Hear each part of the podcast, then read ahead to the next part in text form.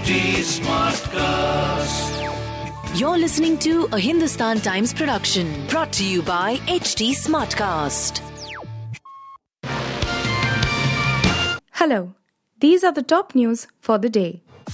West Bengal Chief Minister Mamta Banerjee is set to meet President Draupadi Murmu and Prime Minister Narendra Modi during her four-day visit to the national capital and is also likely to attend a Niti Aayog meeting on August 7, officials familiar with the matter said.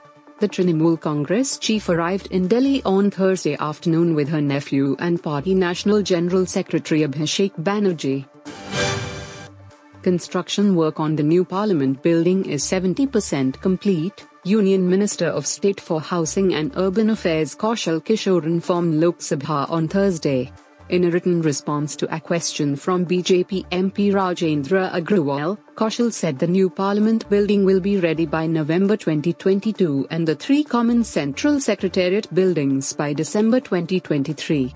The winter session of Parliament this year is expected to be held in the new building, which is being constructed adjacent to the present one. In a first, an all-women Navy aircrew carried out an independent maritime reconnaissance and surveillance mission in the North Arabian Sea on board a Dornier 228 aircraft on Wednesday, the Indian Navy announced on Thursday, saying that the women had created history. The five women who were part of the feat are Mission Commander and Captain Lieutenant Commander Aanchal Sharma, pilots Lieutenant Shivangi and Lieutenant Apurva Gite, Tactical Officer Lieutenant Pooja Panda and Sensor Officer Sub-Lieutenant Pooja Shekhawat.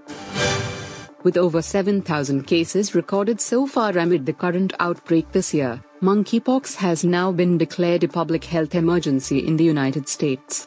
Globally, 26,864 patients have been reported so far, and a majority of these cases have been recorded from countries that have not historically seen monkeypox patients. I remain committed to our monkeypox response, ramping up vaccine distribution, expanding testing, and educating at risk communities. That's why today's public health emergency declaration on the virus is critical to confronting this outbreak with the urgency it warrants, US President Joe Biden tweeted. After Ranveer Singh's nude photo shoot pictures for Paper magazine generated quite a buzz, People for the Ethical Treatment of Animal, PETA, India wrote a letter to the actor, inviting him to do a similar photo shoot for them. The organization requested Ranveer to promote veganism through their campaign. Hope you will ditch the pants for us, too, they wrote, and cited an example of actor Pamela Anderson, who earlier posed for PETA's All Animals Have the Same Parts, Try Vegan campaign.